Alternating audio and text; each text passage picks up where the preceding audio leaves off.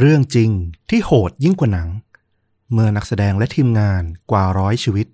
ติดอยู่กลางฝูงสิงโต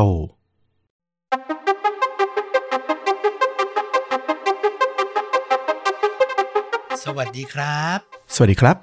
เรื่องจริงยิ่งกว่าหนังพอดแคสต์จากช่องชวนดูดะ อยู่กับต้อมครับ แล้วก็ฟลุกครับกับหนึ่งเรื่องจริงสุดเข้มข้นจนถูกนำมาสร้างเป็นภาพยนตร์ครับผม วันนี้คุณฟลุกได้ข่าวว่าเรื่องราวนี่มีความแปลกกว่าเรื่องอื่นๆ ที่เคยเล่ามาใช่ไหม ใช่ คือเรื่องจริงยิ่งกว่าหนังใช่ไหมมันต้องเป็นเรื่องจริงที่มันเหลือเชื่อ จนเอาไปทำเป็นหนัง แต่เนี้ยเป็นหนังที่มันเหลือเชื่อ จนแบบไม่น่าเชื่อว่ามันจะเป็นการถ่ายทำหนังขึ้นจริงขึ้นมา เออ อืมคือเป็นเกรดจากการถ่ายทำภาพยนตร์ที่ไอระหว่างถ่ายทำเนี่ยมันมีเรื่องที่น่าสนใจอยู่ ใช่ วันนี้น่าจะถูกใจคนที่แบบ ชอบดูหนังเนี้ยเพราะว่ามันจะมีเรื่องราวที่มันเกี่ยวข้องกับวงการภาพยนตร์หลาย ๆ เรื่องเลยทีเดียวเอามาเล่าสู่กันฟังแล้วกัน ก็ต้องขอนำต้อมแล้วก็คุณผู้ฟังทุกท่านนะครับ ไปที่สหรัฐอเมริกา ผู้ชายคนหนึ่งเขาชื่อว่าคุณแลนดอฟเซลาส เขาเป็นคนที่แบบใฝ่ฝันที่จะทำงานอยู่ในวงการฮอลลีวูดนี่แหละ แต่ไม่ได้เป็นนักแสดงนะเขาจะเป็นเหมือนพวกทีมงานเป็นสตาฟในกองถ่ายหนังอะไรอย่างเงี้ย ซึ่งเขาก็เพิ่งได้รับการว่าจ้างเป็นครั้งแรกเลยนะ ได้ทำเป็นอาชีพครั้งแรกเลย กับภาพยนตร์เรื่องหนึ่งเหตุการณ์ที่เกิดขึ้นกับเขาก็คือ วันที่เข้าไปถ่ายทำแล้วนะเขาอะต้องซ่อนตัวอยู่ในพุ่มไม้ แล้วระหว่างที่ซ่อนตัวอยู่อะเขาก็เห็นสิงโตหนุ่มตัวหนึ่ง มันหันมามองเขา สบตากันนะนะ แล้วมันก็จ้องเขม็งมา เขาบอกว่าม่านตาของไอ้สิงโตตัวเนี้ย มันสีเหลืองเข้มนะ มันกว้างออกมา เหมือนกับแบบมันมองเห็นเหยื่อแรนดอฟเขาก็รู้เอาทันทีเลยว่า เออ ตอนนี้เนี่ยเขาตกอยู่ในอันตรายละ เดี๋ยวนะ ไอเหตุการณ์ที่เกิดขึ้นเนี้ย มันเกิดขึ้นในฮอลลีวูดในโรงถ่ายไม่ใช่ป่าอะไรที่ไหนเลยใช่ไหม มันคือโรงถ่ายหนัง แต่ว่าเป็นโรงถ่ายหนังกลางแจ้ง อืม โอเค จะได้พอจินตนาการภาพออกแรนดอฟเขาก็รู้ตัวแล้วว่า โอ้โห อันตรายละ ถึงมันจะเป็นการถ่ายทำภาพยนตร์ก็เถอะ แต่สิงโตมองมาที่เขาเนี่ย แล้วค่อยๆเดินเข้ามาหา ความที่เป็นแบบคนที่เพิ่งเข้าทำงานในกองถ่ายหนัง เป็นเรื่องแรกอะ่ะ มันก็มีความกลัวอยู่ลึกๆล้วว่ากองถ่ายก็จะเซฟดีหรือเปล่า เขาก็พยายามถอยนะ ค่อยๆยย่องถอยห่างออกมาอย่างระวัง แต่แล้วสิงโตตัวนั้นมันก็กระโจนใส่เขา เอาสองเท้าหน้าเนี่ยตะปบมาที่บ่าเขา ดันเขาไปชนกับต้นไม้ด้านหลังนะโอ้โห ตอนนี้เรียกว่าเขาอยู่ในอุ้งมือของสิงโตแล้วอะ่ะ เขาบอกว่าอุ้งเท้าแล้วก็กรงเล็บของมันเนี่ย ดันแน่นอยู่ตรงรอบคอเขา เขารู้สึกว่าผิวคอเขาเนี่ยมันบางมาก แค่เล็บสะกิดอะเล็บของสิงโตมันสะกิดอะมันก็พร้อมจะแบบกรีดลึกเข้าไปจนเลือดมันพุ่งออกมาได้อยู่แล้วอะ แล้วยิ่งลมหายใจเนี่ยของสิงโตตัวนี้เนี่ย มันร้อนเผานะ แล้วก็กลิ่นสาบเหม็นเนี่ยรดมาบนใบหน้าของเขาเนี่ยเขายิ่งมองเห็นเลยว่าโอ้โห ฟันแหลมๆแล้วก็กรามของมันเนี่ยขบแน่นอยู่ห่างกับใบหน้าของเขาเนี่ย แค่ไม่กี่นิ้วเท่านั้นเอง เขาไม่รู้เลยว่าตอนนี้เนี่ย มันจะเล่นหรือมันจะเอาจริงหรือมันจะทำอะไรกันแน่ เพราะพวกมันเนี่ยต้องบอกว่ากองถ่ายเนี่ยเนี่ยเขาไม่ได้ใช้สิงโตที่ถูกฝึกมา ใช้ในการแสดง แต่เอาสิงโตที่อยู่ตามธรรมชาติอะเลี้ยงปล่อยแบบธรรมชาติอะเอามาใช้ถ่าย เอาทำไมทำอย่างนั้นเล่า แล้วเขาก็ได้แต่คุ้นคิดนะว่า ตอนนั้นอะจังหวะวินาทีชีวิตว่า โอเคแหละไอ้สิงโตตัวเนี้ยมันอาจจะคุ้นชินกับคนที่เลี้ยงมันมา คนที่ให้อาหารมัน แต่กับทีมงานที่เป็นคนแปลกหน้าอย่างเขาอะไม่ได้ไปผูกสัมพันธ์อะไรกับมันมากมายอะแล้วถูกมันตะปบขย่มอยู่ตรงหน้าเนี่ย มันจะเอายังไง หรือถ้ามันแค่อารมณ์ไม่ดีอยู่อะ มันไม่ได้หิวไม่ได้จะทำร้าย แต่มันอารมณ์ไม่ดีอะ แล้วมันอาจจะกัดมันจะขบอะไรขึ้นมา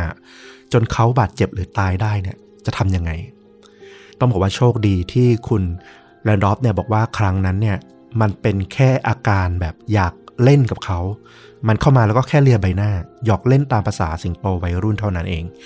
แต่ถ้าโชคร้ายเนี่ยเขาก็คิดไว้เลยว่า โอ้โห มันอาจจะหนักกว่านั้น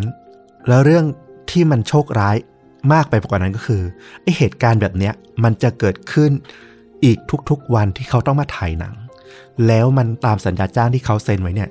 มันจะต้องถ่ายหนังแบบเนี้ยอีก6เดือนเลยทีเดียวอื้อหือเราขอทำความเข้าใจกับตำแหน่งหน้าที่เขาหน่อยที่ฟุกบอกว่าต้องซ่อนตัวอยู่ในพุ่มไม้นี่ คือหน้าที่หลักๆ เขาคือทำอะไร เขาเป็นเหมือนผู้ช่วยพ่วงกับภาพอะเป็นตากล้องเป็นผู้ช่วยอ่าตากล้องอีกทีหนึ่ง เขาก็เลยต้องซุ่มอยู่ตามพุ่มไม้เพื่อเก็บภาพไม่ให้ปรากฏเข้าไปอยู่ในฉากพูดง่ายๆก็คืออยู่หลังกล้องเป็นตากล้อง ก็ต้องซ่อนกล้องไม่ให้แบบปรากฏออกไป ใช่ ถ้านึกภาพแบบสมัยนี้เนี่ยนึกถึงพวกช่างภาพสารคดีอะที่จะพยายามกลมกลืนอยู่กับธรรมชาติ แล้วก็ดัดถ่ายพฤติกรรมของสัตว์อะไรแบบนั้นอะอืมอืมแต่อันเนี้ยมันอยู่ใกล้มากแล้วสิงโตอะ ก็สังเกตเห็นเขาด้วย เขาก็คิดเลยว่า โอ้โห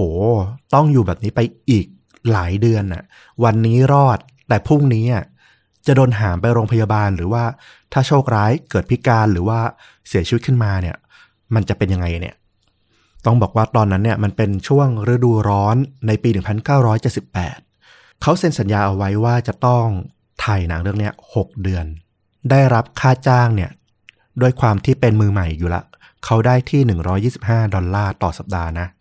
แต่เขาจะต้องเจออะไรแบบเนี้ย เสี่ยงชีวิตเสี่ยงตายเนี่ยแทบทุกวันเขาบอกว่ามีทีมงานมีคนที่อยู่ในกองถ่ายเนี่ยทยอยลาออกกันเป็นว่าเล่นเลย บางคนก็ลาออกไปเอง บางคนก็ถูกหามออกไป เพราะว่าถูกพวกสัตว์ป่าพวกเนี้ยทำร้ายอืมคราวนี้ก็กลับมาเรื่องที่ต้อมสงสัยเลยว่า กองถ่ายนี้มันอะไรกันแน่ทำไมมันเกิดเหตุการณ์แบบนี้ขึ้นในกองถ่ายกับสตาฟทีมงานถ่ายทำได้ เรื่องราวเนี่ยมันต้องย้อนกลับไปถึงครอบครัวครอบครัวหนึ่ง เป็นคนดังของฮอลลีวูดเขามีชื่อว่าคุณโนเอลมาร์แชลแล้วก็ภรรยาของเขาชื่อว่าคุณทิปปี้เฮเดรนทั้งคู่เนี่ยเป็นคู่รักที่ค่อนข้างดังพอสมควรเลยทีเดียวในฮอลลีวูดในช่วงปี 1960 ถึง 1970 เรื่องราวเนี่ยมันเกิดขึ้นในปีประมาณ 1976 78 อะไรประมาณนี้นะ ก่อนหน้านี้เนี่ยเรื่องราวก็คือคุณทิปปี้ที่เป็นภรรยาเนี่ย เธอเป็นนางเอกหน้าใหม่ ถ้าใครเนี่ย ที่ดูหนังคลาสสิกหน่อย อาจจะคุ้นชื่อเธอ เพราะเธอเนี่ยก็คือ ดาราหน้าใหม่ที่ได้รับการปลุกปั้น ดันมาจากพ่วงกับอัลเฟรดฮิตช์ค็อกให้มาเล่นหนังเรื่อง The Birds ในปี 1963 เป็นนางเอกอะนะในเรื่อง ตอนนั้นเนี่ยทิปปี้เขาเป็นคุณแม่เลี้ยงเดี่ยววัย 31 ปี เขาก็อยากกับสามี แล้วเธอก็เลี้ยงลูกสาวของเธอเนี่ยเพียงลำพัง ซึ่งลูกสาวของเธอเนี่ยก็คือเมลานีกริฟฟิธนะก็เป็นลูกสาวแท้ๆนะ ใครที่ติดตามชีวประวัติของฮิชคอกเนี่ยต้องบอกว่าโอ้โห เรื่องราวของทิปปี้เนี่ยค่อนข้างดังมากทีเดียวนะ ในประวัติของฮิชคอกเพราะว่าเธอเนี่ยเข้าไปอยู่พัวพันเกี่ยวกับเรื่องราวด้านมืดของฮิชคอกเลยทีเดียวฮิตช์ค็อกเนี่ยถูกตาต้องใจตัวทิปปี้มาก พยายามดันเธอให้มาเป็นดารานะ แล้วก็พยายามครอบครองเธอ เรียกว่ากีดกันไม่ให้ใครในกองถ่ายเนี่ยได้คุยกับเธอเลย แล้วเขาก็มักจะหมกตัวอยู่ในห้อง2ต่อ2เพียงลำพังกับทิปปี้เสมอ ใครสนใจเกี่ยวกับเรื่องของฮิตช์ค็อกกับทิปปี้เนี่ยมันก็จะมีหนังสารคดีด้วยนะ ชื่อเรื่อง ว่า The Girl ลองไปหาชมกันได้ ไม่รู้หาชมลากยากหรือเปล่านะ แต่ว่าน่าสนใจเหมือนกัน เรื่องราวของทิปปี้เนี่ย ก็เริ่มมาพัวพันกับโนเอลมาร์แชลมากขึ้น ตอนก่อนหน้าเนี้ยเธอยังไม่รู้จักกันนะ ในปีต่อมาเนี่ย เธอก็ได้โนเอลมาร์แชลเนี่ยมาเป็นผู้ดูแลส่วนตัวดารา เธอก็เลยสนิทกับโนเอลมาร์แชลมากขึ้น แล้วหลังจากที่มันเจอเหตุการณ์คุกคามจากผู้กำกับคนดังของฮอลลีวูดอย่างเงี้ย เหมือนกับเธอได้ปรึกษาความทุกข์ในใจเนี่ยกับโนเอลหลายครั้ง จนในที่สุดเนี่ยก็เป็นความผูกพันแล้วเธอก็ตัดสินใจแต่งงานกับโนเอลในที่สุด ทางหนึ่งเนี่ยอาจจะ อยากหนีจากบารมีของฮิชคอกด้วยก็ได้ เป็นไปได้เหมือนกันว่า ถ้าแต่งงานไปแล้วเนี่ยฮิชคอกจะได้ไม่มายุ่มย่ามกับเธอ ซึ่งก็ต้องบอกว่าด้วยสัญญาที่เซ็นเอาไว้กับทางค่ายแล้วก็ทางฮิชคอกเนี่ยทำให้เธอเนี่ยพอทะเลาะกับฮิชคอกเนี่ยก็เลยถูกปิดโอกาสทางอาชีพการแสดงไปเลย ไม่มีหนังติดต่อเข้ามาให้เธอเล่นอีกเลย ถูกดองงานเอาไว้งั้น จนกระทั่งหมดสัญญาเลยทีเดียว หลังจากหมดสัญญาได้สักพักหนึ่งถึงเริ่มกลับมีผลงานภาพยนตร์อีกครั้ง นั่นก็คือในปี 1969 เธอกับสามีก็คือโนเอลเนี่ย ก็ได้ไปถ่ายหนังที่แอฟริกาด้วยกัน หนังเรื่องนั้นมีชื่อว่า s a t a n s Harvest ซึ่งที่นั่นเองแหละ ที่เธอกับสามีเนี่ย ก็ได้ไปพบบ้านหลังหนึ่ง ซึ่งเป็นบ้านของคนที่เขาอยู่ในแอฟริกาเนาะแต่ว่าเจ้าของบ้านเนี่ยเขาก็ย้ายออกทิ้งร้างไปละบ้านไม่มีใครอยู่ ปรากฏว่าพอไม่มีคนอยู่ ฝูงสิงโตเนี่ย มันก็เข้ามาจับจองยึดอาศัย เป็นภาพที่แบบแปลกตามากๆสำหรับคนที่แบบ อยู่ต่างประเทศอยู่ฝั่งตะวันตกเนี่ยนะมาดูแบบเออ สิงโตมันปรับตัวเข้ากับสิ่งใหม่ที่ไปรุกรานเข้าไปอยู่ในพื้นที่ป่าของมันอะกลายเป็นเหมือนสิงโตใช้ชีวิตเหมือนคนอยู่ในบ้าน มันก็สร้างความประหลาดใจแล้วก็ตื่นตาตื่นใจมากๆสำหรับทั้งโนเอลแล้วก็ทิปปี้ด้วย โนเอลประทับใจถึงขนาดเอาไปเขียนเป็นบทหนังเลยนะ ชื่อเรื่องว่า Lions Lions and More Lions ประมาณว่าสิงโตเต็มไปหมดอะเนื้อเรื่องมันก็จะเล่าถึงครอบครัวครอบครัวหนึ่งเนี่ยที่คุณสามีเนี่ยเขาทำหน้าที่เป็นเหมือนเจ้าของศูนย์วิจัย พวกสิงโต พวกเสือโคร่งพวกแมวป่าต่างๆ แล้วก็จะมีสูตรสำเร็จคล้ายๆ กับพวกหนังหนีสัตว์ร้ายนะ ซึ่งยุคหลังๆเนี่ยเราอาจจะคุ้นชินอย่างพวกจูราสสิกพาร์คที่ศูนย์วิจัยแตกแล้วก็ต้องหนีไดโนเสาร์หรืออย่างหนังดิบูซีที่แบบต้องหนีฉลามจากการวิจัยอะไรอย่างเงี้ย อ้พล็อตลักษณะเนี้ยมันก็ถูกเอาไปใช้มาตั้งแต่ไหนแต่ไรแล้วในฮอลลีวูดเรื่องนี้ก็เหมือนกันโนเอลเขาก็วาดหวังไว้ว่าเออหนังเรื่องนี้เนี่ยจะเป็นหนังว่าด้วยเรื่องความสัมพันธ์ของมนุษย์ กับฝูงสิงโตที่อยู่ด้วยกัน แล้วก็ต้องถูกรุกรานแล้วก็แบบมีการหนีมีแอคชั่นมีความเป็นคอมเมดี้ผสมอยู่ในนั้น ซึ่งเขาก็ต้องบอกว่าปี 1970 ช่วงประมาณนั้นเนี่ย ฮอลลีวูดยังไม่ได้มีความก้าวหน้าทางด้านภาพ CG เหมือนในจูราสสิกพาร์กนะ ดังนั้นแน่นอนว่าโนเอลเนี่ยเขาก็คิดภาพในหัวไว้แล้วว่า หนังเรื่องเนี้ยก็คงต้องใช้สิงโตแล้วก็เสือจริง ๆ เนี่ยมาใช้ถ่ายทำเนื่องจากว่ามันค่อนข้างที่จะดูมีความเสี่ยงอันตรายเนาะอย่างที่บอก ปรากฏว่าหาดารามาเล่นแทบไม่ได้เลย สุดท้ายก็เลยตกลงกันว่าโอเค ทิปปี้เธอก็เป็นดาราที่มีชื่อเสียงในฮอลลีวูดนะ งั้นเธอแสดงแล้วกัน แล้วเดี๋ยวตัวโนเอลก็จะร่วมแสดงด้วยเล่นเป็นสามีเอง รวมทั้งกำกับเขียนบททำเองทุกอย่างเลย นอกจากนี้เนี่ยยังไปชวนลูกสาวของทางทิปปี้ อย่างเมลานีเนี่ยมาเล่นในหนังด้วย ส่วนเขาเนี่ยโนเอลเนี่ยก็ไปเอาลูกชายอีกสองคน ที่ชื่อว่าจอห์แล้วก็เจอรี่เนี่ยมาเล่นด้วยกัน เป็นครอบครัวที่อยู่ในเรื่อง ก็ว่าไม่ได้อะ คือมาเสี่ยงกับสิงโตจริง ๆ ในหนังที่ไม่ได้ทุนสูงขนาดนี้สุดท้ายก็เลยต้องเป็นอุตสาหกรรมครอบครัว เราก็พอเข้าใจนะ ใช่ ซึ่งเรื่องนี้เนี่ยอย่างที่บอกนะโนเอลก็จะต้องกำกับเขียนบท แล้วก็เป็นโปรดิวเซอร์ของหนังเอง รวมถึงเป็นคนที่ออกแบบฉาก ออกแบบศิลป์ต่างๆ ในหนังเนี่ยก็รับหน้าที่เองหมดทุกอย่างเลย แต่ปัญหาสำคัญที่มันเริ่มถ่ายไม่ได้สักทีก็คือโนเอลเนี่ยเขาก็ไปลองติดต่อสอบถามนะ เรื่องของสตูดิโอให้เช่าเนี่ยถ่ายทำปรากฏว่าในฮอลลีวูดไม่มีที่ไหนเลยที่จะยอมให้เขาเนี่ยเช่าโรงถ่าย ยาวแบบ 9 เดือน ตามที่เขาวางแผนเอาไว้นะ ทั้งก่อสร้างรวมถึงถ่ายทำอีกประมาณ 5-6 เดือน ไม่มีที่ไหนแบบว่างให้เช่าได้นานขนาดนั้น รวมถึงอีกปัญหาใหญ่ก็คือ ที่เขาบอกว่าเขาจะต้องใช้สิงโตแล้วก็เสือจริงในการถ่ายทำเนี่ย ตามบทของเขาเนี่ยมันต้องมีสัตว์อะเป็นแบบหลายสิบชีวิตอะ เหมือนกับภาพที่เขาเห็นที่แอฟริกา อย่างน้อยต้อง 30-40 ตัว พอไปคุยกับโรงเรียนฝึกสอนสัตว์ที่ใช้ในการแสดง ปรากฏว่าไม่มีที่ไหนที่แบบจะ support สัตว์ สิงโต เสือ แมวป่าอะไรพวกนี้ให้เขาได้ถึง 30-40 ตัวตามที่เขาวาดภาพเอาไว้ มันก็เป็นหนังที่แบบทะเยอทะยานสูงมากนะ มันก็ทำให้เกิดปัญหา แต่ก็ไม่ใช่ว่าปัญหาของเขาเนี่ยจะไม่มีทางออกนะ ครูฝึกสอนสัตว์คนหนึ่งเนี่ยก็เลยแนะนำเขาว่า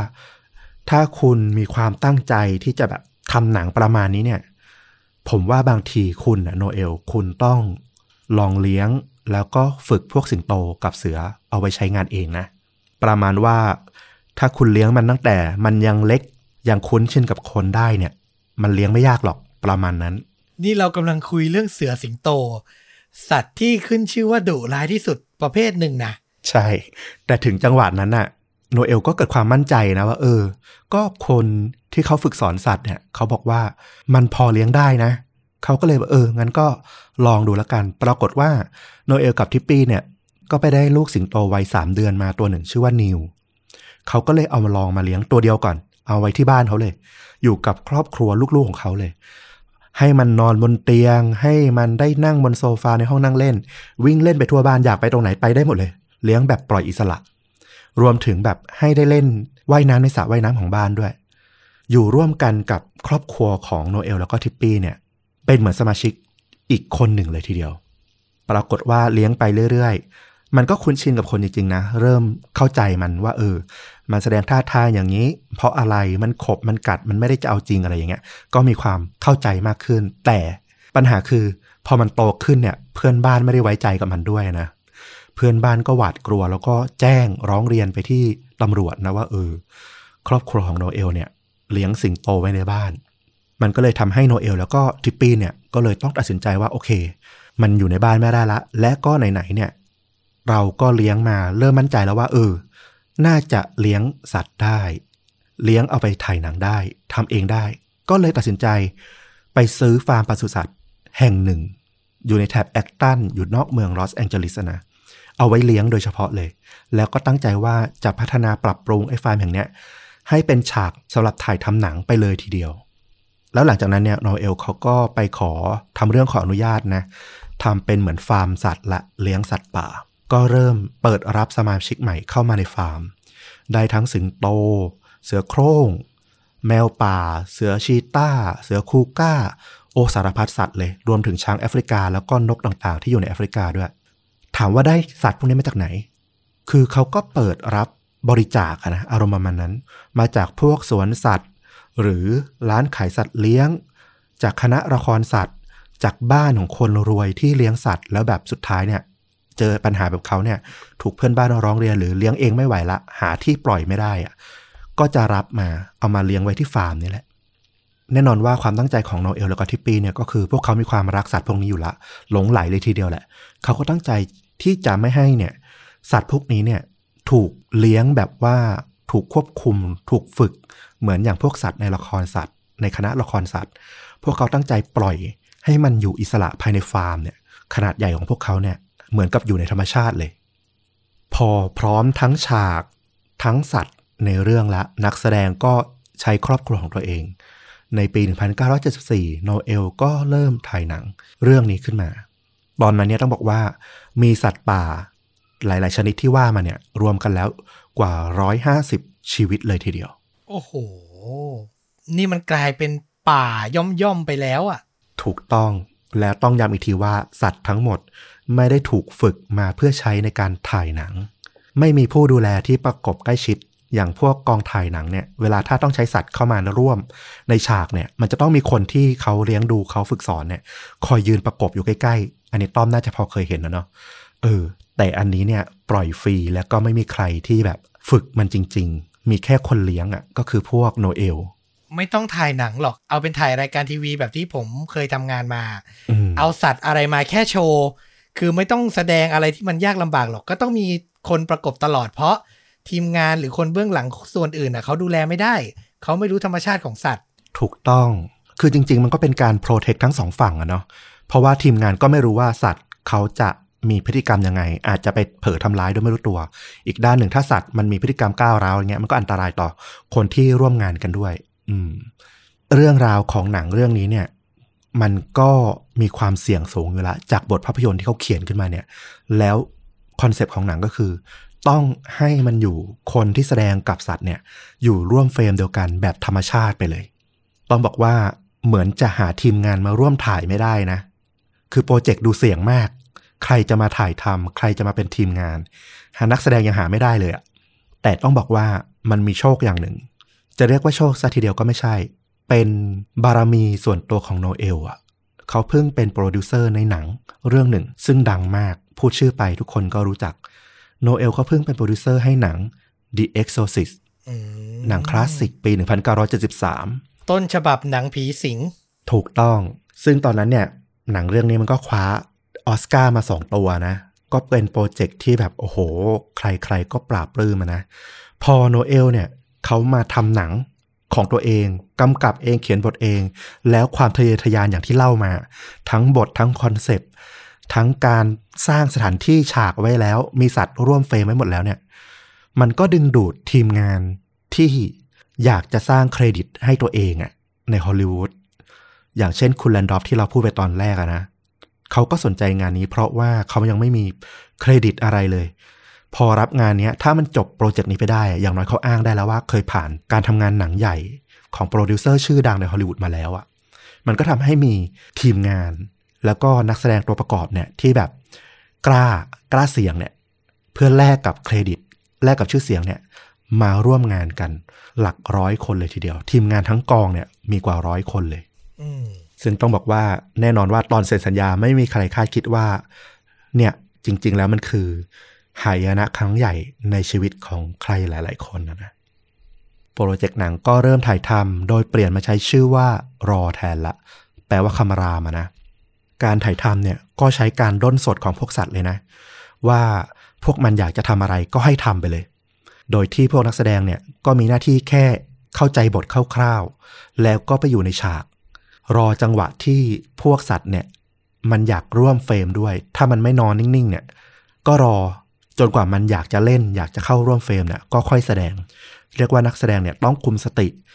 พูดตามบทไปโดยที่ตาเนี่ยก็ล่อกแล่กนะ ต้องคอยมอง พวกสิงโตพวกเสือที่อยู่รอบๆ ว่า ตอนนี้มันทำอะไรอยู่ เพราะบางทีเนี่ยอยู่ดีมันก็กระโจนใส่กันแบบ ไม่ทันรู้ตัวอันตรายมากๆด้วยเหตุผลนี้แหละ โนเอลก็เลยต้องใช้วิธีการถ่ายแบบหนังแอคชั่นน่ะก็คือในแต่ละฉากเนี่ย เขาต้องใช้กล้องมากถึง 4 ตัวในการถ่ายทำและบางฉากเนี่ยต้องใช้ถึง 8 ตัวเลยทีเดียว เพื่อคอยจับมุมต่างๆ เฟรมหลาย ๆ ขนาดเอาไปใช้ เพราะไม่แน่ใจว่าพวกสัตว์เนี่ย มันจะเล่นเอาตอนไหน ขยายความนิดนึงสำหรับคนที่อาจจะไม่ได้รู้เรื่องเบื้องหลัง ถ้าเป็นละครหรือรายการโทรทัศน์เนี่ยจะมีกล้องหลายตัวเป็นปกติจับภาพหลายคน แต่ภาพยนตร์ส่วนใหญ่ เขาจะใช้กล้องตัวเดียว ใช่ ถ่ายแยกเป็นซีน ๆ ไป แล้วก็เล่นหลาย ๆ ทีเอาเพื่อความละเมียดละไมแต่อันนี้คือทำลายขนบภาพยนตร์นิดนึง โอ้โห ไม่นิดด้วย ใช้กล้องกันไปถึง 8 ตัวนี่อื้อหือโหดมาก คือเราเคยเห็นในหนังอย่างหนังแอคชั่นนะ เหมือนเวลาเราดูหนังของเฉินหลงอย่างเงี้ย ตอนท้ายเรื่องก็จะมีแบบภาพเบื้องหลังการถ่ายทำเงี้ยเอากล้องมาเรียงกันเป็นสิบตัวเลย แต่อันนั้นอะมันคือการถ่ายทำแค่บางฉากไงฉากแอคชั่นที่แบบเล่นได้เทคเดียวอะต้องเก็บให้ได้ครบเนี่ยอันนี้เข้าใจ แต่อันเนี้ยมันต้องถ่ายแบบเนี้ยทุกฉาก เพราะมันร่วมเฟรมกับสัตว์ที่ไม่รู้ว่ามันจะเล่นอะไรยังไงตอนไหนอือหือบันเทิงมาก แล้วเน้นย้ำอีกทีหนึ่ง หนังเรื่องนี้ถ่ายในปี 1970 กว่ากว่าๆนะ ถ่ายฟิล์มล้วน คิดดูว่ามันจะงบบานขนาดไหนอืมแล้วถ่ายฟิล์มเนี่ย เสียแล้วเสียเลย แก้ไม่ได้ด้วยนะ ถ่ายทับใหม่ก็ไม่ได้ เรียกว่าโอ้โห มันคือหนังที่ทะเยอทะยานอย่างที่สุดเท่าที่จะนึกได้นะ ในช่วงปีนั้นเลย แล้วยิ่งพ่วงกับโนเอลเนี่ย เขาบอกเลยว่าหนังเรื่องนี้เนี่ย เขาจะไม่เอากระบวนการทางวิทยาศาสตร์ใดๆเข้าไปยุ่ง ไปพัวพันเกี่ยวกับพวกสัตว์เลย ไม่ใช้วิธีการหลอกล่อ วิธีการเลี้ยง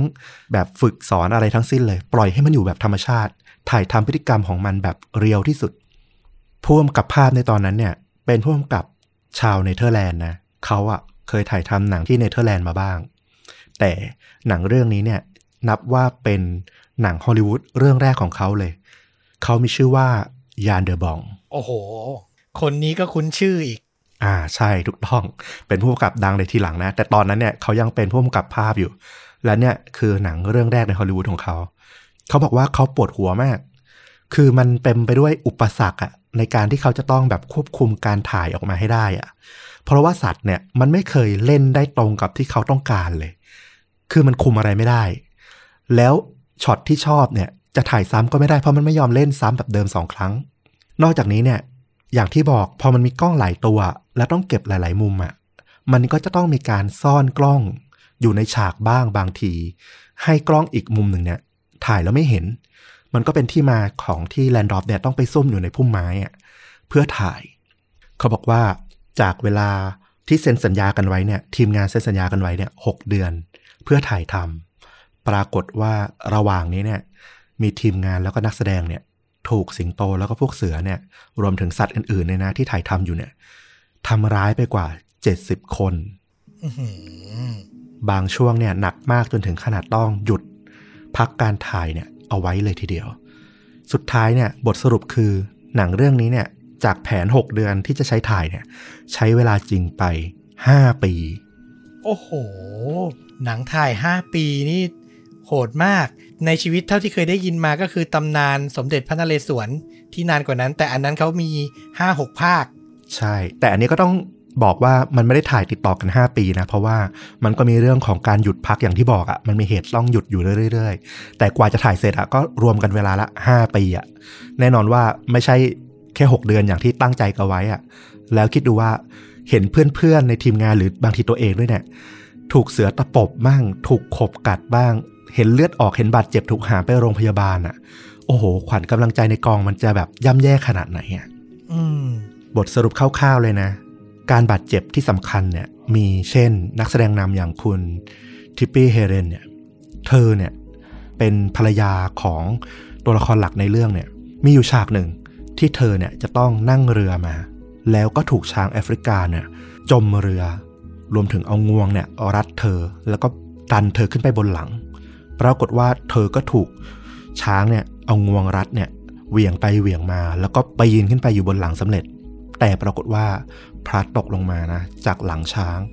จนขาหัก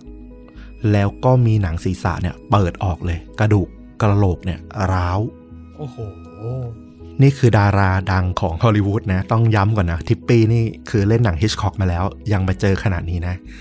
และอีกช็อตหนึ่งคือเธอถูกสิงโตอะกัดเข้าที่คอ จนต้องไปเย็บเนี่ย38เข็ม เธอบอกอธิบายเลยว่า ตอนที่คุณน่ะถูกสิงโตกัดเนี่ยนะ มันจะไม่ใช่แค่เจ็บอะมันไม่ใช่แค่แบบว่าอ๋อมีบาดแผล แผลเปิด แต่คุณจะรู้สึกแบบ ตกใจ อ้าปากค้าง คุณจะช็อกตัวแข็งมาเลย เพราะว่ามันไม่ได้แค่ความเจ็บอะมันมีกรามของสิงโตที่มันขบเข้าไปอะแล้วมันจะปวดอย่างรุนแรงมาก คุณแบบจะอยู่ก้ากึ่งระหว่างว่ามันจะคาย หรือถ้ามันขย่ำลงไปอีกอะก็คือตายอะมันคือขนาดนั้นเลย นึกออกเลยคือมันมีแรงขย่ำมีแรงกระชากอยู่ อืมขนลุกเลย ฝั่งลูกสาวของทิปปี้เนี่ยนะ ที่ชื่อว่าเมลานีเนี่ย เธอเองก็มีฉากหนึ่งที่จะต้องถูกสิงโตสาวเนี่ย ตะปบนะ คล่อมทั้งตัว ปรากฏว่า เธออะถูกตะปบที่ใบหน้า จนกระทั่งต้องไปเย็บ 50 เข็มนะ แล้วก็เกือบที่จะตาบอดด้วย ต้องใช้ทำการศัลยกรรมพลาสติกเนี่ยเพื่อซ่อมใบหน้าของเธอเลยทีเดียว เกือบเสียโฉมนะ โชคดีว่ายังพอผ่าตัดรักษาได้ 50 เข็มมาก แล้วก็ลูกชายของทางโนเอลเองก็ไม่รอดเหมือนกันนะ จอห์นมาเชล ก็เป็นเหยื่อรายหนึ่งเหมือนกัน เขาถูกสิงโตเนี่ยกัดขบกรามเข้ามาที่หัวของเขานะ เขาบอกว่าสิงโตอะ กัดค้างที่หัวของเขาเนี่ย นานถึง 25 นาทีนะไม่ยอมปล่อยอะเหมือนมันจะหยอกเล่นอะแต่นึกอารมณ์กรามของสิงโตที่มัน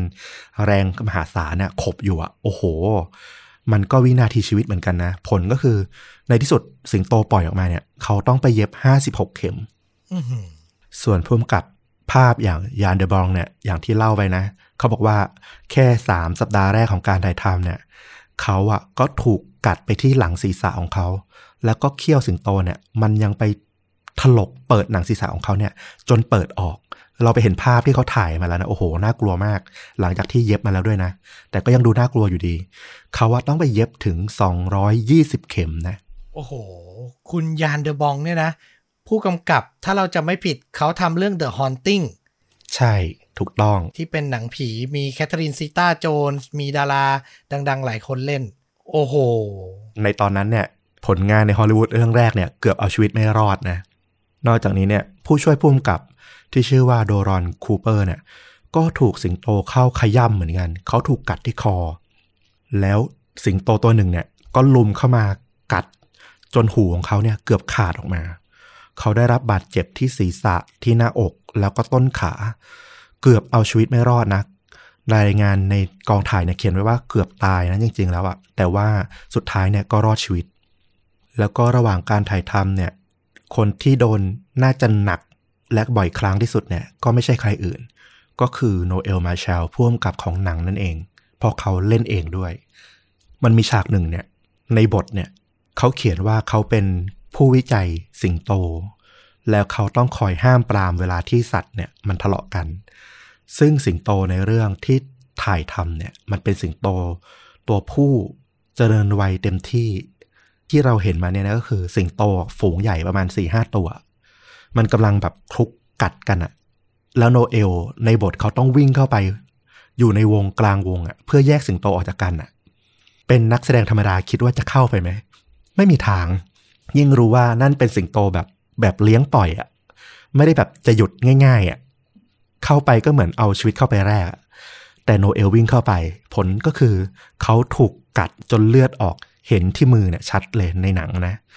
นอกจากนี้เนี่ยเขาก็ยังไม่ยอมหยุดเล่นนะเขาพยายามเข้าวิ่งเข้าไปสกัดต่อ ก็ถูกสิงโตเนี่ยตะปบใส่หลายครั้ง เกือบที่จะโดนใบหน้า โชคดีว่าหลังจากนั้นเนี่ยสิงโตมันก็ยอมปล่อยเข้าไปนะเคาะซ้ำกรรมซัดเนี่ยต้องบอกว่าหลังจากนั้นเนี่ยในปี 1978 เนี่ยโนเอลเนี่ยก็ถูกกัดเข้าที่ขาอย่างรุนแรงนะ และต้องบอกว่า แผลจากการที่สิงโตกัดเนี่ยมันมีอันตรายมากกว่าเรื่องของความบาดเจ็บของบาดแผลนะ เพราะว่าในเขี้ยวในฟันของสิงโตเนี่ยมันเต็มไปด้วยแบคทีเรียก็เชื้อโรคมากมาย มหาศาลที่สะสมอยู่ ผลก็คือโนเอลถูกกัดที่ขาเนี่ยเขากลายเป็นแผลเน่านะเนื้อมันตายไปเลย และเขาก็ติดเชื้อในกระแสเลือดด้วย ต้องนอนอยู่โรงพยาบาลนานทีเดียว กองถ่ายก็ต้องหยุดพักถ่ายทำไปเลยเพราะว่า โปรดิวเซอร์แล้วก็ผู้กำกับนักแสดงนำนอนอยู่โรงพยาบาลแล้วไม่รู้อาการจะเป็นยังไงบ้าง และระหว่างที่เขานอนอยู่โรงพยาบาลน่ะไม่ใช่แค่สัตว์ที่จะมาขัดขวางการถ่ายทำธรรมชาติก็ไม่เข้าข้างกองถ่ายหนังนี้ด้วย เพราะว่าขณะที่เขานอนอยู่ที่โรงพยาบาล ปรากฏว่ามันมีฝนมรสุมตกอย่างหนักมากในช่วงปี 1978 แล้วกระแสน้ำ ที่มันเอ่อล้นขึ้นมาเนี่ยมันก็เข้าท่วมทำลายฟาร์มของโนเอล จนฉากการถ่ายหนังเนี่ยพังเสียหายเรียบไปเลย โชคร้ายเข้าไปอีก ไอ้รั้วที่เขาสร้างกันไม่ให้สัตว์เนี่ยมันออกไปเนี่ยถูกโคลนถล่มจนมันพังราบไปหมด สิงโต15ตัวเนี่ยหนีตายนะหนีจากน้ำเนี่ยหลุดออกไปนอกฟาร์มสำเร็จทำให้ในอำเภอของเมืองเนี่ย ตัดสินใจยิงสังหารไป3ตัว เพื่อป้องกันมัน ให้มันเนี่ยไม่เข้าไปในย่านชุมชนของผู้คน แล้วนอกจากนี้เนี่ยพอเกิดน้ำท่วมเนี่ยมันก็มีโรคระบาดทำให้พวกเสือพวกแมวป่าเนี่ยเกิดติดโรคแล้วก็ล้มตายไปอีกจำนวนหนึ่ง พวกเขาต้องหยุดถ่ายทำนะ แล้วก็ใช้เวลาถึง 8 เดือนเพื่อสร้างฉากขึ้นมาใหม่ทั้งหมด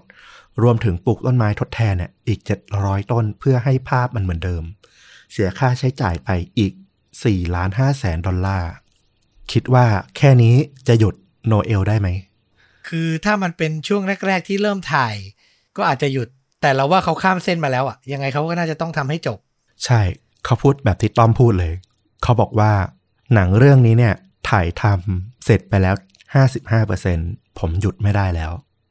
คือมันคงไม่ได้ 55%ไปหรอก แต่เขาพูดในแง่ที่ว่ามันเกินครึ่งมาแล้วอะจะมากจะน้อยอะเขาก็ต้องดันให้จบ แต่เอาจริง ๆ นะ ถ้าเป็นผู้กำกับ ต้อมนะ55%นี่คือ เลยครึ่งนิดเดียวเลิกก็ได้ครับ ไม่ไหวอะเข้าใจนะ เออเข้าใจเลยอืมแต่อันเนี้ยเหมือนงานมันเหมือนงานแห่งชีวิตเขาอะ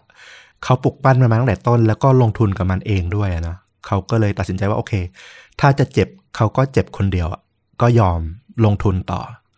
ก็มีคนที่ลาออกไปเรื่อยๆอะนะทีมงาน แต่ว่าก็ยังสามารถถ่ายทำต่อไปได้ แล้วหลังจากนั้นไม่กี่เดือนนะ ในปี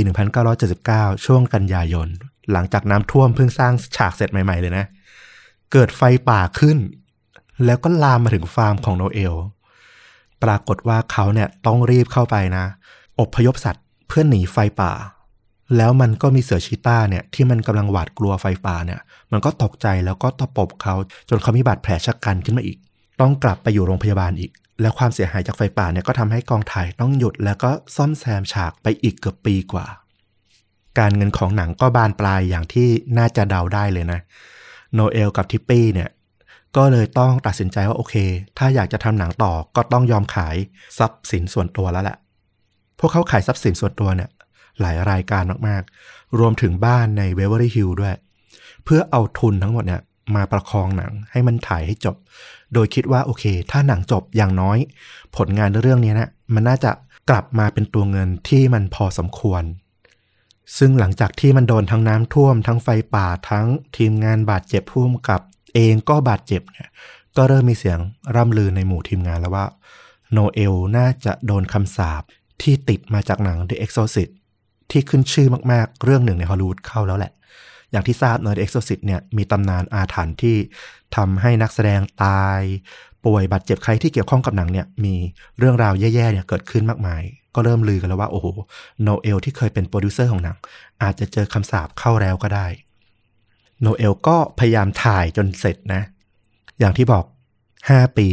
แล้วก็ได้ฉายไปทั่วโลกในปี 1981 แต่ทั่วโลกที่ว่าเนี่ย ยกเว้น สหรัฐอเมริกาบ้านเกิดของนางเอง เหตุผลก็คือ ทิปปี้กับโนเอลเนี่ยเขาสร้างหนังเรื่องนี้เนี่ยมาด้วยความตั้งใจในเรื่องของการพูดเรื่องการช่วยเหลือสัตว์ป่าให้มันสามารถมีชีวิตอย่างอิสระอย่างเป็นธรรมชาติต่อไปได้อะไรอย่างเงี้ย แต่ปรากฏว่าพอไปคุยกับนายทุนหนัง ที่เขาจะเอาไปเป็นผู้จัดจำหน่ายในสหรัฐอเมริกาเนี่ยคุยกันไม่ลงตัว พอโนเอลกับทิปปี้เนี่ยบอกไว้เลยว่ากำไรส่วนหนึ่งเนี่ย จะต้องเอาไปใช้เพื่อในการดูแลพวกสัตว์ สิงโตเสือ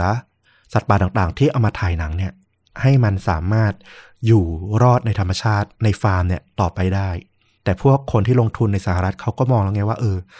สัตว์มันก็คือสัตว์อะในกระบวนการของสตูดิโอของค่ายหนังอะมันไม่มีใครเอากำไรที่ได้จากหนังอะไปจ่ายพวกสัตว์เป็นเหมือนค่านักแสดงหรอก เขาบอกว่ากำไรที่ได้จากการฉายหนังอะมันก็ควรเอามา ปันจ่ายในส่วนของมนุษย์เรานี่แหละทำให้โนเอลกับทิปปี้เนี่ยเขาไม่ยอม แล้วก็เลยตัดสินใจไม่ฉายในสหรัฐอเมริกาไปเลย แน่นอนว่าพอตัดสินใจอย่างนี้ ฉายได้แค่บางประเทศเท่านั้น ผลก็คือหนังที่ใช้เงินลงทุน ทั้งจากที่หยิบยืม ทั้งที่ลงทุนไปเอง ขายบ้านด้วยเนี่ย ใช้ไป 17 ล้านดอลลาร์เนี่ย ฉายหนังรวมกันมาเนี่ย จากทั่วโลกเนี่ย ได้กลับมาเพียง 2 ล้านดอลลาร์เท่านั้น ล้มเหลวแล้วก็เจ๊งแบบระเนระนาด ที่สำคัญ คนในอเมริกา คนดูหนังในอเมริกา แทบไม่มีใครรู้จักหนังเรื่องนี้เลยด้วยซ้ำอื้อหือแล้วมันเป็นยุค 80 ซึ่งตลาดอเมริกาคือใหญ่สุด คือถ้าทุกวันเนี้ยไม่ทำเงินในอเมริกาทำเงินในจีน หรือในประเทศอื่นรวมๆกันยังพอสู้ได้ไง อืม ถูกต้อง แต่ยุคนั้นนี่ถ้าล่มในอเมริกานี่ลำบาก หนังเรื่องนี้ก็ไม่มีใครพูดถึงนะ ทีมงานเองก็ไม่มีเคยเคยได้แบบเอาเครดิตไปใช้เลย เพราะว่ามันไม่ได้ถูกฉายในอเมริกา ยานเดอบองต์ก็แทบไม่ได้พูดถึงหนังเรื่องนี้เลยนะ จนกระทั่งถึงปี 2015 ไม่นานมานี้เองหนังถึงได้กลับเอามาถูกโปรโมทใหม่ เพื่อฉายทางในรูปแบบของแผ่นแล้วก็สตรีมมิ่ง แล้วก็มีการพูดถึงอย่างกว้างขวางเลยนะ ทีมงานที่เคยอยู่ในช่วงนั้นนะที่ถ่ายทำเนี่ยก็เริ่มมาให้ข้อมูลว่าเออตอนนั้นมันเกิดเรื่องราวแบบนี้ขึ้นนะคำโฆษณาของหนังที่เอามาฉายใหม่ก็คือ นี่เป็นหนึ่งในภาพยนตร์ที่อันตรายที่สุดเท่าที่ฮอลลีวูดเคยสร้างมาไม่มีสัตว์ตัวใดได้รับอันตราย จากการถ่ายทำหนังเรื่อง Roar แต่นักแสดงและทีมงานกว่า 70 คน ไม่ใช่ โห ฟังแค่นี้ก็รู้สึกแบบหนังเรื่องนี้มันดูแบบ ต้องดูอะว่ามันข้างในมันคืออะไร โอ้โห คือฟังเรื่องราวมาทั้งหมดอะอยากจะเปิดสตรีมมิ่งและดูเดี๋ยวนี้เลยอะสนุกหรือเปล่าไม่รู้ด้วยนะ แต่จะนั่งดูว่า เฮ้ย เซตนี้มันแผลจริงแผลปลอม คนมันเจ็บจริงเจ็บปลอมเลือดจริงเลือดปลอมอะแค่นี้ก็สนุกแล้วอะต้องบอกว่าเนื้อเรื่องมันอะดูง่ายมากเลยนะ มันคือเรื่องราวของหัวหน้าศูนย์วิจัยนี่แหละ ที่ต้องการจะรักษาฟาร์มของเขาไว้ รักษาศูนย์วิจัยของเขาไว้ แล้วปรากฏว่าเมียกับลูกๆเขาเนี่ยจะมาเยี่ยม เขาก็เตรียมตัวที่จะไปรับที่สนามบิน ระหว่างนั้นเนี่ยก็แบบมีโดนเสือตะปบนู่นนี่นั่นอะไรก็ว่าไปนะ แต่ว่าก็ใช้ชีวิตอยู่ปกติ แล้วก็มีเหมือนเจ้าหน้าที่เนี่ยที่เขามาให้ทุนกับศูนย์วิจัยเนี่ยเขาก็มาตรวจเยี่ยมด้วย ปรากฏว่าถูกเสือจู่โจมนะทำให้แบบตัดสินใจว่าโอเคไอ้ศูนย์วิจัยนี้ไม่ปลอดภัยละ ต้องฆ่าพวกสัตว์เนี่ยทิ้ง ระหว่างนั้นเนี่ยตัวพระเอกก็ไปรับลูกเมีย แต่ว่าลูกเมียเนี่ยไม่ได้นัดไม่รู้กัน ยุคนั้นอาจจะไม่มีโทรศัพท์แบบทันทีนะลูกเมียเนี่ยดันมาหาเขาที่ศูนย์วิจัย แล้วก็ตัวพ่อไม่อยู่ ก็ไปอยู่กลางวงสิงโต มันจะให้มูดแบบเหมือนหนังตลกอะเวลาดูนะ แต่เชื่อเถอะ ฟังมาถึงตรงนี้เนี่ย จะดูแบบหนังตลกไม่ได้อีกเลย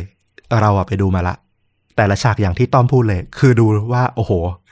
นักแสดงไม่มีใครยิ้มออกเลย ตาเนี่ยหลุกหลิกมองอยู่ตลอดเวลาว่า ไอ้ตัวนั้นจะทำอะไรไอ้ตัวนี้จะทำอะไร แล้วเวลานักแสดงเนี่ยโดนตะปบโดนอะไรเนี่ย โอ้โห เราไม่มีความรู้สึกว่าเรากำลังดูหนังเลยอะ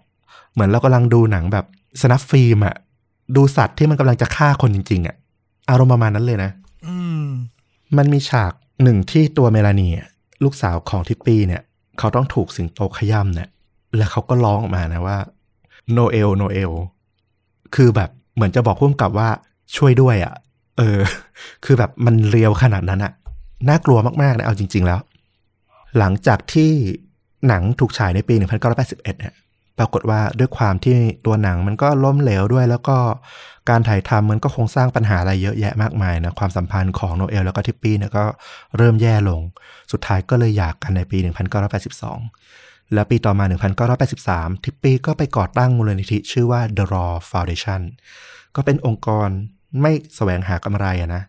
เอาเงินเนี่ยมาช่วยดูแลพวกสัตว์ป่าที่ใช้ถ่ายทำในหนังเรื่อง The Raw เนี่ยทั้งหมด เธอเองช่วงนั้นก็เรียกว่ายอมถ่ายหนังแบบกำไรต่ำงบน้อยก็ยอมเล่นอะอารมณ์เหมือนนิโคลัสเคสตอนเนี้ยที่แบบเล่นหนังใช้นี่อะเธอก็เล่นหนังเพื่อหาทุนอะมาช่วยเลี้ยงดูพวกสิงโตเสือต่างๆ ที่เธอแบบรับเลี้ยงเอาไว้อะสุดท้ายเนี่ยศูนย์รักษาพันธุ์สัตว์เนี่ยที่เธอได้ก่อตั้งขึ้นเนี่ย ที่ฟาร์มเนี่ยก็ถูกตั้งชื่อว่าชัมบาร่าแล้วก็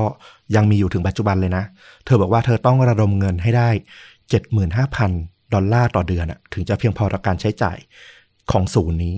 ซึ่งปัจจุบันเนี่ยสัตว์ส่วนใหญ่ที่ส่งมาที่ชัมบาร่าเนี่ยก็เป็นพวกสัตว์ที่กำพานะถูกทิ้งมั่งไม่เป็นที่ต้องการของคณะละครสัตว์บ้างสวนสัตว์บ้าง หรือพวกคนรวยที่จนปัญญาเลี้ยงไม่ได้แล้วเนี่ย ก็ถูกส่งมาให้อยู่ที่นี่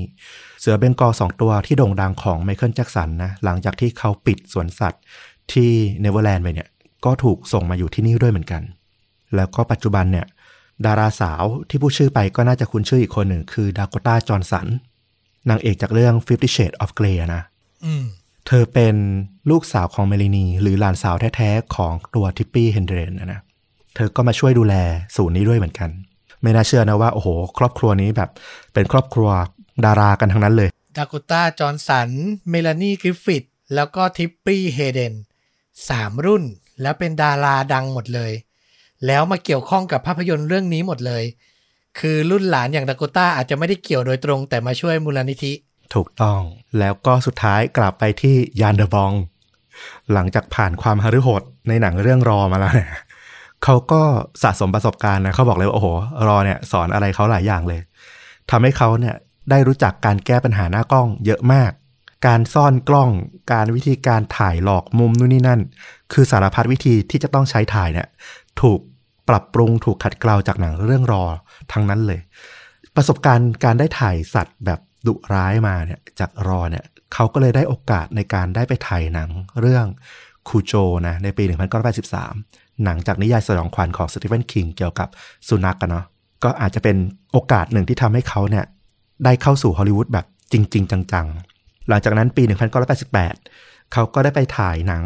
เรื่อง Die Hard ของจอห์นแมคเทียร์แนนก็ทำให้นึกถึงบรูซวิลลิสเหมือนกันนะ เขาเพิ่งประกาศอำลาวงการไปด้วยโรคส่วนตัวเนาะฮีโร่ของเราเลย ใช่ คนอึดตายยากของเรานะ ก็ได้คุณยานเดอบองเนี่ยไปถ่ายเป็นผู้กำกับภาพให้ในภาคแรกด้วยนะ รวมถึงหนัง Basic Instinct ของพอลเวอร์โฮเวนก็เป็นเขาเนี่ยไปถ่าย จนสุดท้ายเนี่ยปี 1994 เขาก็ได้เปิดตัวกับการกำกับหนังครั้งแรกในฮอลลีวูดแล้วก็ดังเปรี้ยงป้างเลย เพราะหนังเรื่องนั้นคือเรื่อง Speed ที่แจ้งเกิดให้เคียนูรีฟเป็นดาวแอคชั่นอีกคนหนึ่งขึ้นมาเลยอื้อหือยุคนั้นนี่ผู้ชายคนไหน หัวสวยหน่อย ต้องบอกว่าหัวสวยหน่อย หัวดูดีหน่อยนี่ตัด skinhead กันหมด อืม ถูกต้อง แล้วหลังจากนั้นเขาก็ยังได้ทำภาพยนตร์อีกเรื่องหนึ่ง ก็คือ Twister ปี 1996 ที่เราเคยเอาไปเล่าถึงในเรื่องของนักล่าพายุมาแล้วเนาะเออแล้วก็รวมถึง The Hunting ที่ต้อมพูดถึงไปตอนกลางๆ ตอนนี้ด้วย ก็เรียกว่าเขาก็ทำหนังดีๆ ขึ้นมาอีกหลายเรื่องเลย และก็ต้องบอกว่าส่วนหนึ่งก็มาจากหนังเรื่องรอเนี่ยแหละที่สร้างให้ยาเดอะบองเป็นอย่างที่เป็นอย่างที่เรารู้จัก เออ ก็เป็นอีกอานิสงส์หนึ่งของหนังเรื่องรอที่มันแม้จะล้มเหลว แต่ก็สร้างบุคลากรฮอลลีวูดที่สำคัญสำคัญๆขึ้นมาหลายคนทีเดียว เราบอกเลยว่าทุกคนต้องรับชมตัวอย่างที่เราจะแปะไว้ให้ที่ท็อปคอมเมนต์ใน YouTube นะครับ ใต้คลิป คลิกเข้าไปดู แล้วผมบอกเลยว่า คุณจะอยากดูหนังตัวเต็มแน่นอน เพราะแค่ดูตัวอย่างเนี่ย คุณก็รู้สึกถึงความโหดร้ายอะของกองถ่ายเรื่องเนี้ยอืมคือคุณจะไม่สนใจเลยว่าเนื้อเรื่องมันจะเป็นอย่างไร แต่คุณจะอยากดูแต่ละ scene ว่าเขาเอาตัวรอดกันมาได้อย่างไรอะ เป็นอย่างนั้นเลยนะ และ